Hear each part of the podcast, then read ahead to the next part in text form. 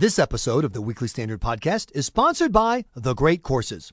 The Great Courses brings the world's greatest philosophers to your fingertips. With more than 500 audio and video series on science, history, philosophy, fine arts, better living, and more, the Great Courses are available on digital download and streaming at thegreatcourses.com or on DVD and CD or via the Great Courses apps.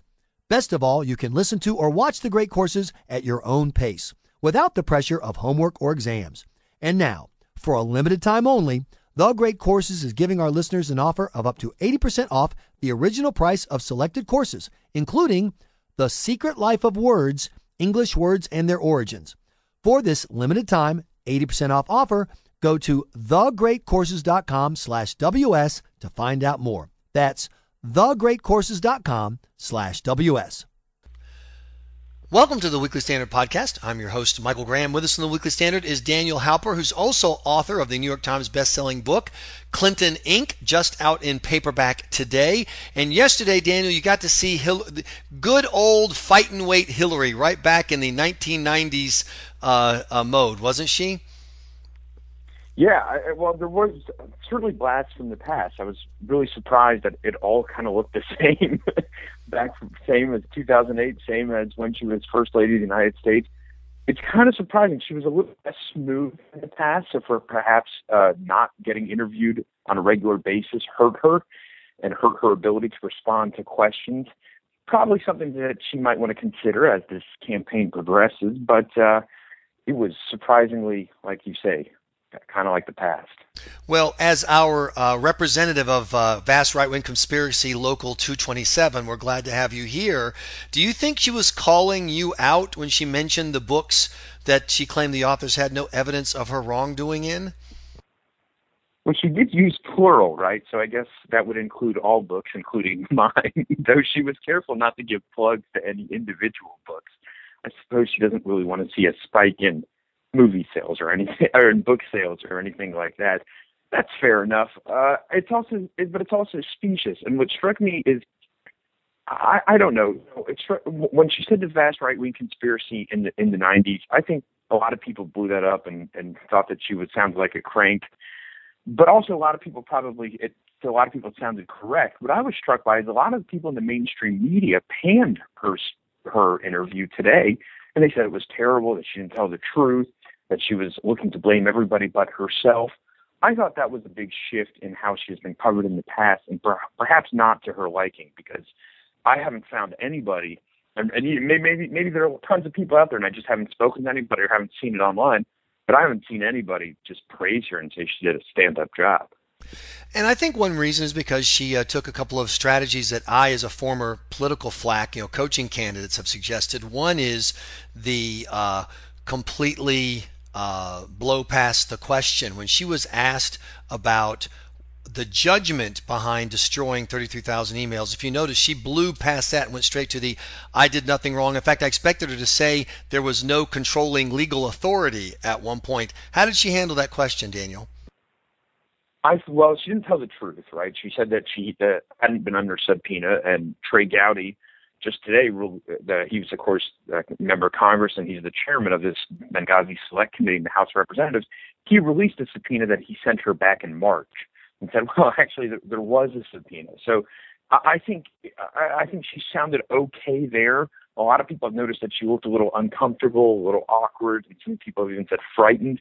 I think that's probably all true, but not terrified or anything. She, which was probably okay, except you know, we are able to match up her interview with the facts, and the facts don't really back up her case at all because there is only one reason you have an email server in your house, and it's not for convenience.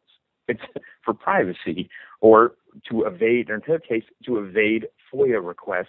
As, by the way, some of her defenders have said, somebody like James Carville, he said, well, he didn't, she didn't want congressmen like Louie Gohmert snooping through her emails. Well, that's you know his right to snoop through her emails as a as a member of the American public if he follows the laws. And you know it, it is just it, it's not true what she said, and I think that really hurts her case. And that uh, brings up the other moment that just jumped out at me: the the arrogance you mentioned, the backhandedness of Congress has no right to look at my emails, etc.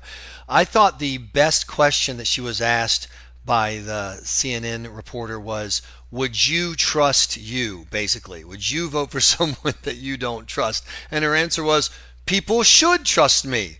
Darn it, Daniel. How dare you even think about not trusting Hillary? Hillary told you to trust her, so get to it, mister. Yeah, she said people should trust me and people do trust me, which is probably uh, on a literal basis true. There are probably you could probably find a one or two people who trust Hillary Clinton, but the polls don't really back it up, right? It's not a it's not an overwhelming majority of the American people trust me, and therefore you should trust me too. I thought she didn't really have a good response to that element in that particular question. But of course, it, it is kind of a hard question to answer without sounding really bad yourself because you're, at, you know, the premise of the question is that nobody trusts you. And your only response is, well, people should because I'm telling the truth. And yet you've lied throughout the interview. So it's, it, it was sort of a hard place for her and a hard question for her to deal with. You know, look, one interview is not really going to make a difference. Obviously, she didn't gas too badly. She didn't embarrass herself too badly, but I don't think she did herself any favors. And I think, you know, look, she needs to get past this primary. She needs, which she probably will do, although we're seeing this Bernie momentum and, and a real hunger on the left for more and better candidates in the Democratic Party. Nonetheless, she'll probably make it through. And then she just has to make it to the to the general election and try to make her Republican opponent seem a lot worse than she is they, she estimates, or there are estimates that she, her side will send, spend about 2.5 billion dollars in this election. A lot of that money will go to paint her Republican opponent as being bad, or at least just as bad as she is, and try to drive down his, and it probably will be a, a him, probably his numbers. And I think so. I think the campaign is sort of a lot more to her favor. I think she just kind of wants to satisfy people right now and get to the next step. Okay, I have to correct you a couple really things. Seem like laborious, a, a really laborious uh, process, though. Well, Daniel, I hate to correct you, but I'm sorry. We don't. Uh, it's not burn Bernie Mentum. It's feel the burn. That's what we're feeling with Bernie. Uh, and oh, he's. Oh, I thought I thought it was Fuel the Burn yesterday, but Bernie meant them today. Ah, Sorry, oh, I, I you know what? I got to check my calendar. I forget what, what code name Alpha. What is Goldenrod? I can't keep track. But you're the one in the Vast Right Wing Conspiracy. I'm just in the Vast Right Conspiracy Auxiliary. You know, all I get to do is bring dishes to our potluck suppers.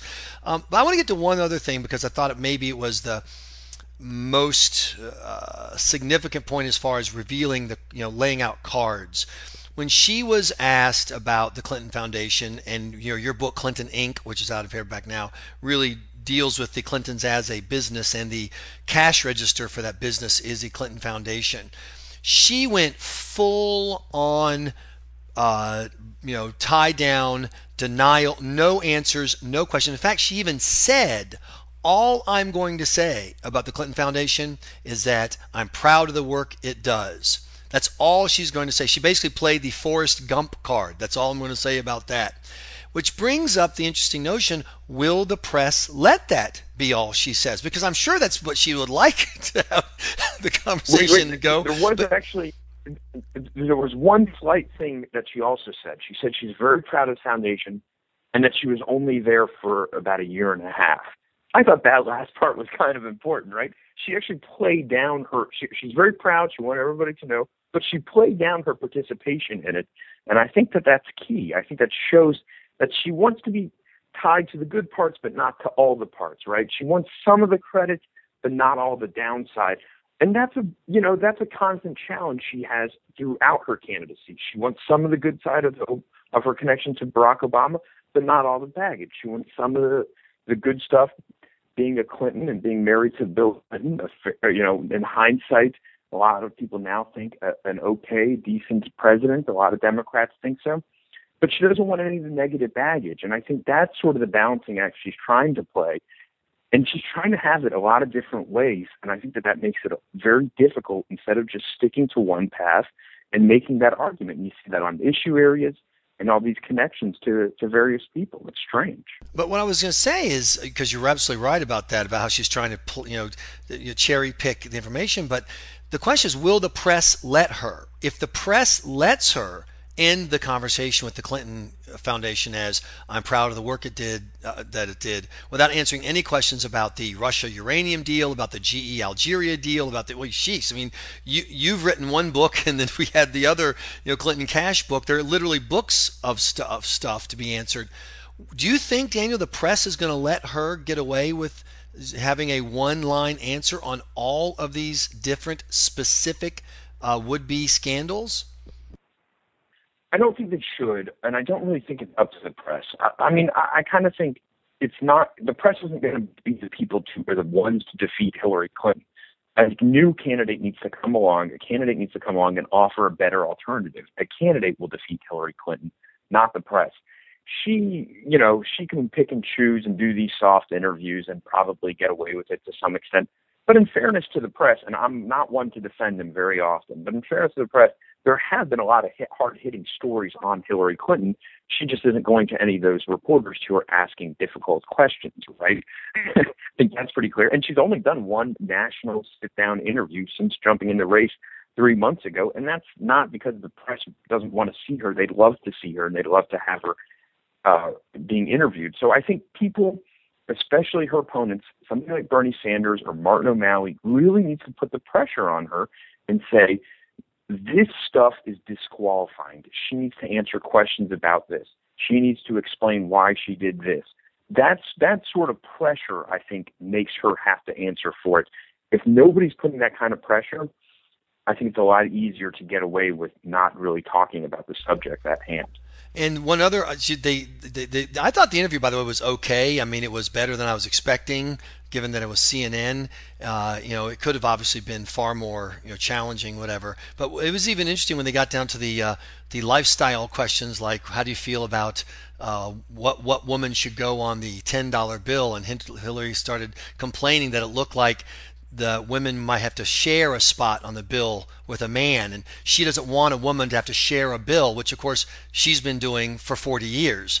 But she, i'm with you. She only did okay. It's like going to double a and hitting a single. So i thought it was really smart of hillary clinton and a lot of people haven't commented on this to somebody this this young woman from cnn who has to come back on the bus she i think has been traveling a lot with the campaign.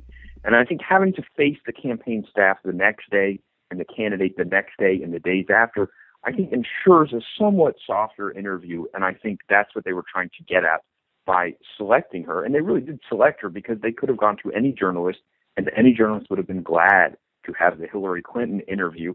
Nonetheless, that that uh, CNN journalist Brianna Keilar, who oh, did an okay job, it wasn't that tough and fairly soft, but nonetheless, uh, I thought she was really interesting afterwards because she was uh, talking about her interview live on CNN, and she she basically panned Hillary Clinton. She said that she wasn't honest and trustworthy, and trustworthy, and she didn't really answer any of the questions. And I thought, I thought that was really um, gutsy of her, and I, I commend her. I thought it was, uh, I thought, I thought it was really refreshingly honest. Instead of pretending like her interview had been full of scoops and tons of news and really revealing, she she did say basically Hillary Clinton stonewalled. He's the official social chairman for the vast right wing conspiracy, author of the book Clinton Inc., which comes out in paperback today.